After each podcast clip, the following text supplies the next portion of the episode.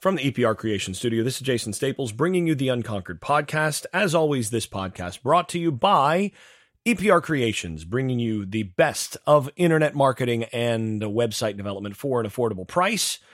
By Louis Marquez of Keller Williams Realty in Jacksonville, Florida. By Shen Shenandoah Newsma of Shen Real Estate dot com. And by Garage Makeovers, the number one garage remodeling company in South Florida. This is going to be a short one, guys. Uh, this is the preview episode, of course, for the Louisiana game. And to be totally honest, there's not a ton to preview here. And that's that's a really good thing. Because it wasn't very long ago that Florida State was getting beaten by an F C S program, by Jacksonville State. And those guys are not as good as this Louisiana team, I don't think. But I don't think this Louisiana team has a tremendous shot to beat this Florida State team. So I'm just going to go through a few things here to uh, address sort of what they do, or you know what, what needs to be looked at. Number one, they got one wide receiver, Michael Jefferson. He's got twice as many catches as everybody else on the roster. He's the one guy that can kind of move, uh, runs well. He's actually pretty big. He's got a chance of playing next level. I mean, he's six foot four.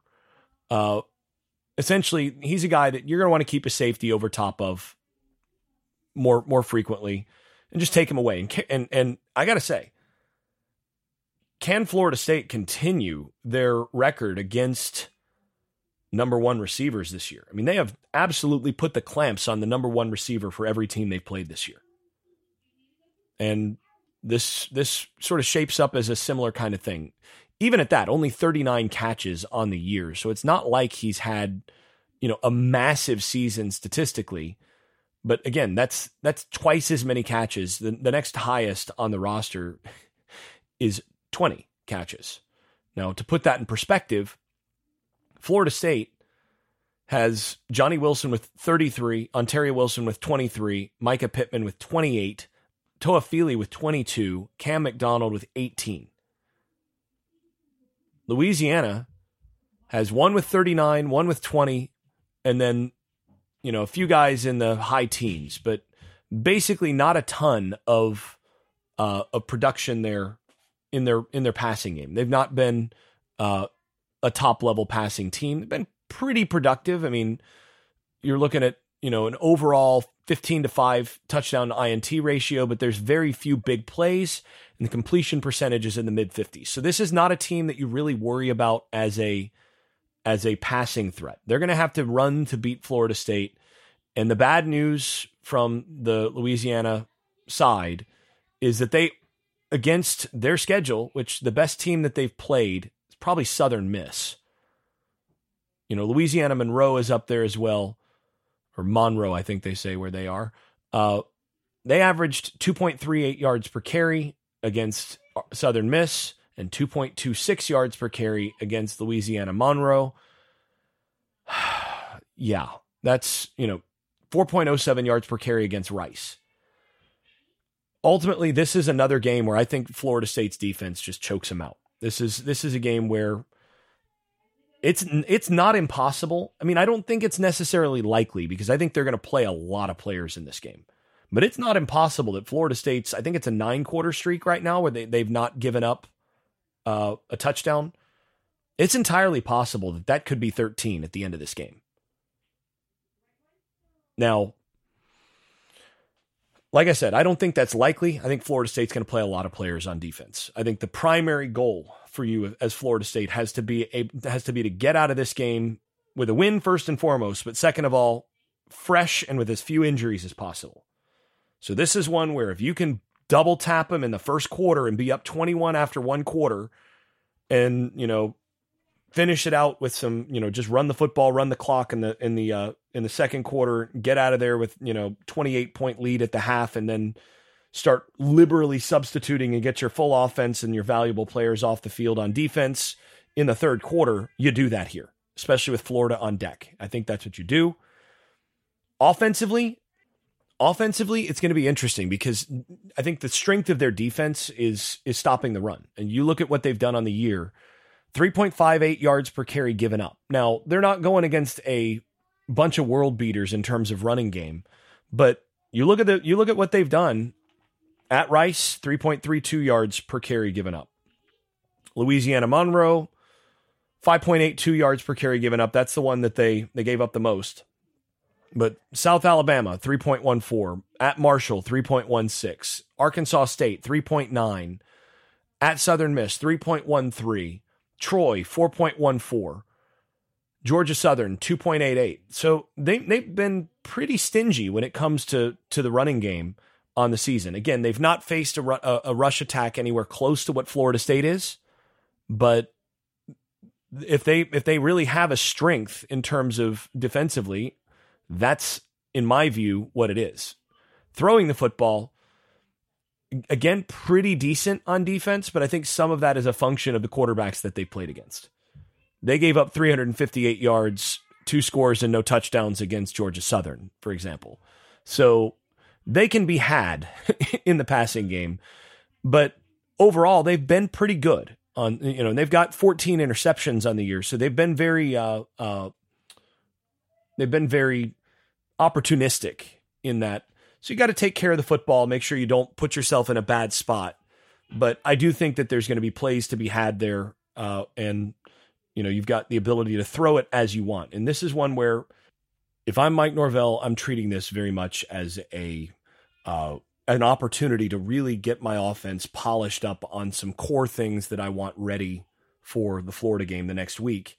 You want to run your base stuff, and you want to make sure that they're running it really, really well. And it's the focus all week is on crisp execution. And the focus during the game is crisp execution, and just do your job and do it really well, and uh, and and then get off the field. Essentially, uh, pretty straightforward. I, I think looking at the overall productivity of this team, they're not bad. I mean, it's a, it's a decent team. They're five and five. They very easily could be better than that. I mean, they've played in a number of one possession games and have come out on the short end of the stick.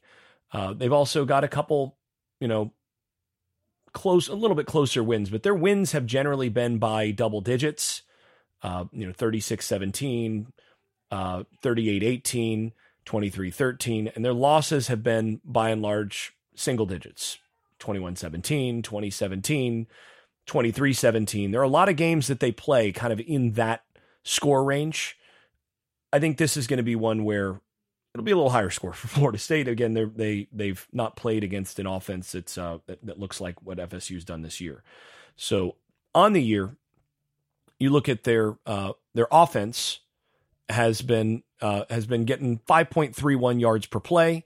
Their defense has been giving up five point one one yards per play. I think Florida State could very easily average eight plus yards per play in this game with decent execution on offense. Again, I'm not sure that you're going to end up with that after this, because I think you're going to see backups for the entire fourth quarter if the if this goes well. So even if they are, you know, really clicking early, this is one of those games where the backups come in. And man, is this a different thing to talk about a Florida State team like this uh, compared to what things were last year or even early in this season when, you know, you you're not quite as sure that they've turned that corner. At this point, I'm pretty confident that this team's going to basically double tap early. I expect to see somewhere in excess of seven and a half yards per play on offense. And then defensively, I think we're going to see, you know, somewhere they average, again, like I said, five point three one yards per play. I think we're going to see them below four.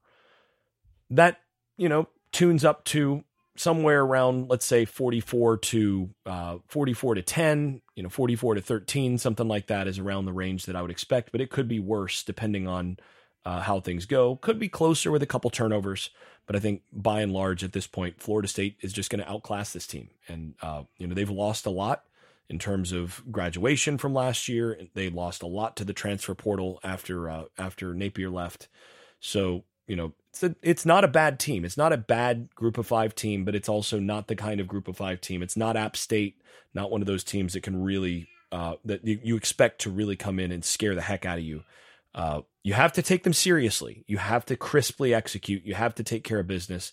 I think this Florida State team is locked and loaded and in pretty good, uh, pretty good shape. So, um, so yeah, that, uh, that'll work out well there. I'm actually going to wrap this show with, uh, some question and answer, because there were a few things that came in that are worth talking about before we, uh, before we move on. Uh, first and foremost, uh, I I thought this is a great question. In the era, in the new era of college football, which will cost more to land, elite transfer portal players or elite high school recruits? That's a really good question. My answer on that is very simple. It's it's clearly the elite transfer portal players. Now, quarterbacks are always going to get paid more than everybody else, but in terms of once you adjust for, you know, position, comparing position to position, guys who have got proven production at another school in college, those guys are going to command the most per year at their at their position. Now, transfers aren't going to be around as long. So in the, you know, if you've got a guy who's N I L is multi-year, you know, that sort of thing, those guys might make more in the life of their time at the school. But elite transfer portal players, guys who've actually proven that they can play at the Power Five level at some other place and then want to go somewhere else, those guys are going to going to command the most per year at their position by a lot. Because the more you have proven at the level that you're playing, the less guesswork there is. Like, if you've had success at the Power Five level, you've already proven you can do that, then half of the projection of evaluation in terms of recruiting for high school guys, that that's no longer necessary. You got a guy that you know can play, that you don't have to project. You just have to project into your own system. So those guys are going to be super valuable and they're going to make a lot of money. And you're going to see, I think, something closer to, you know, true free agency at a certain point at the uh, at the college level, with guys like, you know, Pitt wide receiver Addison, uh, Jordan Addison last year. He, I, I'm not, I don't know how much he got from U S C, but it was a lot. I, the word was it was, you know, well into the seven figures, because he was a really good receiver at uh, at Pitt and got an offer to come out to L A and get a lot more money and more exposure and play with a better quarterback and all that. And that's really hard not to uh, hard to turn down. I know Josh Downs, the the, the slot receiver at at, uh, at North Carolina, received some huge offers from from teams that were tampering and trying to get him to transfer away from North Carolina in the offseason. So, and I imagine Drake May between this year and next year, if he want, if somebody, you know, he's going to have some absurd offers on the table from different programs that I don't think he'll take. I mean, I don't think he'll have any interest in it, but uh, given that, given his uh, his he's a legacy at North Carolina and so on, but you know that stuff's going to be there. It's uh, it's wild. Anyhow, um, the uh, so to me that that's where that's going to going to going to go, and I think actually there's going to be some degree to which the N I L stuff over time is going to start to even out in certain ways, like the N F L did. Right now, N I L is is really focused on acquiring young, uh, basically freshman talent, guys out of high school. It's about that kind of acquisition. I think over time, N I L is going to start to even out, like I said, like in the N F L, where in the N F L, there were there, there were a couple decades where rookies made a lot more. You know, ro- high draft choices made a lot more than veterans on their own teams. And eventually that got renegotiated in the collective bargaining to say, no, look, we're going to put the rookies on a slot. We're, we're going to put them on a uh, slot scale so that they don't hold out and just make a ton more money than guys who've actually done it. And the veterans are going to make more money. So, you know, the guys who've actually proven that they play, that they can play at this level and have actually done it, those guys are going to get more. Same thing happened in the N B A. I think you're going to see more imbalance than that at the college level, but I think you're going to see money start to filter more and more to guys who are proven guys. And one thing that, that I think is a really useful use, a really uh, helpful use of N I L uh, funds is keeping guys who, you know, they're they're N F L, potential N F L players, but probably not a first or, or, or second round draft choice. You make those guys a strong offer to stay in school one more year and you pay for their insurance. And that becomes a, a, a viable thing. It's so I think one of the most productive uses of N I L money for uh, for programs is going to be actually paying guys to stay in school once they've actually proven that they're good players, but not not like N F L first or second round money players. You're not going to match that money, and you know getting to the second contract matters quite a bit. But you know you look at, at a guy like Jordan Travis, for example, who's you know not likely to go relatively high, not not likely to go uh, high in the N F L draft. And you pay him more than league minimum, yeah, there's no reason for him not to come back. You know, that's the sort of thing that, that, you know, I think the N I L stuff really, that, that becomes a, a useful, uh, that becomes a very helpful use of that, of that uh, system. Next question. So I believe you've said on the pod before that the wide receiver, that wide receiver is the hardest position to see P T in college as a freshman. Do you see Hykeem Williams or uh, or V J getting any time next year?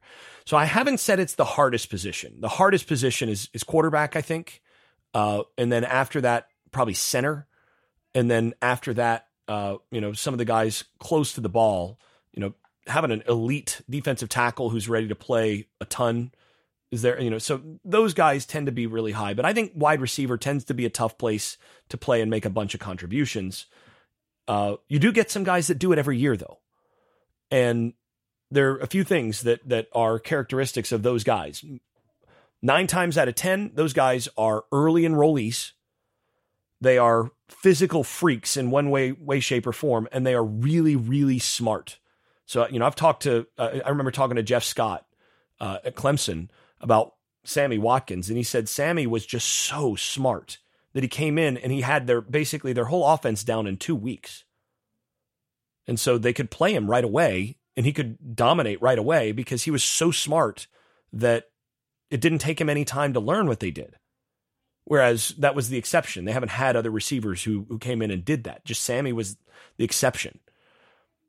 So first of all, V J's not an early enrollee, or at least last I saw was not planning to be an early enrollee. So you can basically count that as, you know, he's, he's, he'll probably get some reps, but, you know, basically think of that as almost a red shirt for next year.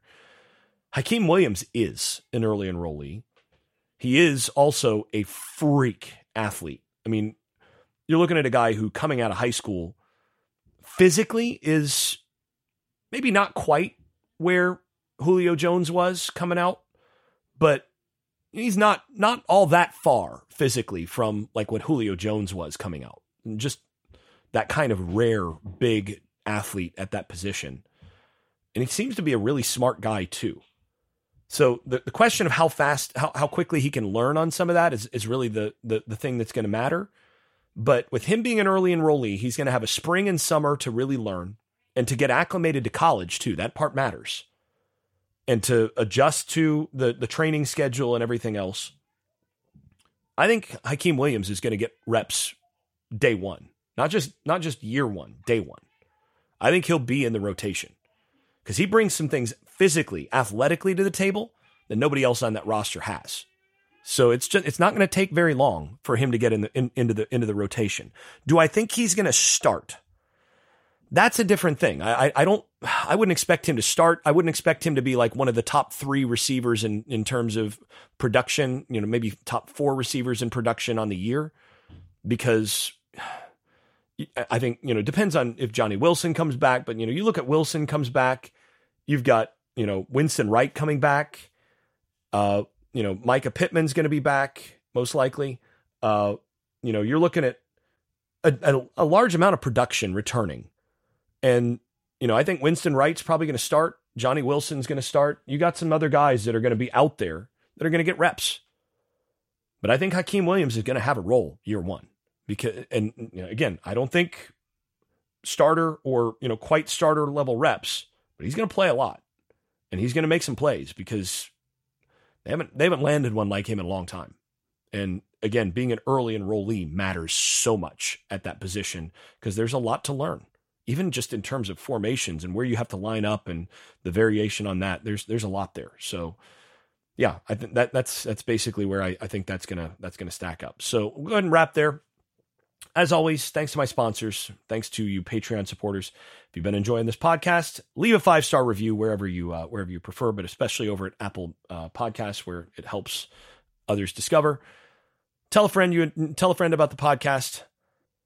This has been the Unconquered Podcast. I'm your host, Jason Staples. Thanks for listening. The Unconquered Podcast is brought to you by E P R Creations, Louis Marquez of Keller Williams Realty in Jacksonville, Florida, Shen Real Estate dot com in Chapel Hill, North Carolina, Garage Makeovers of Palm Beach and Broward County, and the Unconquered Podcast shop at unconquered podcast dot com, which features stickers, magnets, and other seminal gear. Thanks also to those supporters over at Patreon, where I post video analysis and field questions for the podcast from supporters. I'm especially grateful to those above the dynasty level, that is Andrew Garrett, Brian Leininger, Jonathan Kennedy, Lee Caswell, Travis Smith, Tyler Kashishke, Vince Calandra, and Bert Bertoldi. If you've been enjoying this podcast, please leave a five-star rating over at Apple Podcasts or wherever you listen to podcasts. Post us on social media and tell a friend. This has been the Unconquered Podcast. I'm your host, Jason Staples. Thanks for listening. I made this.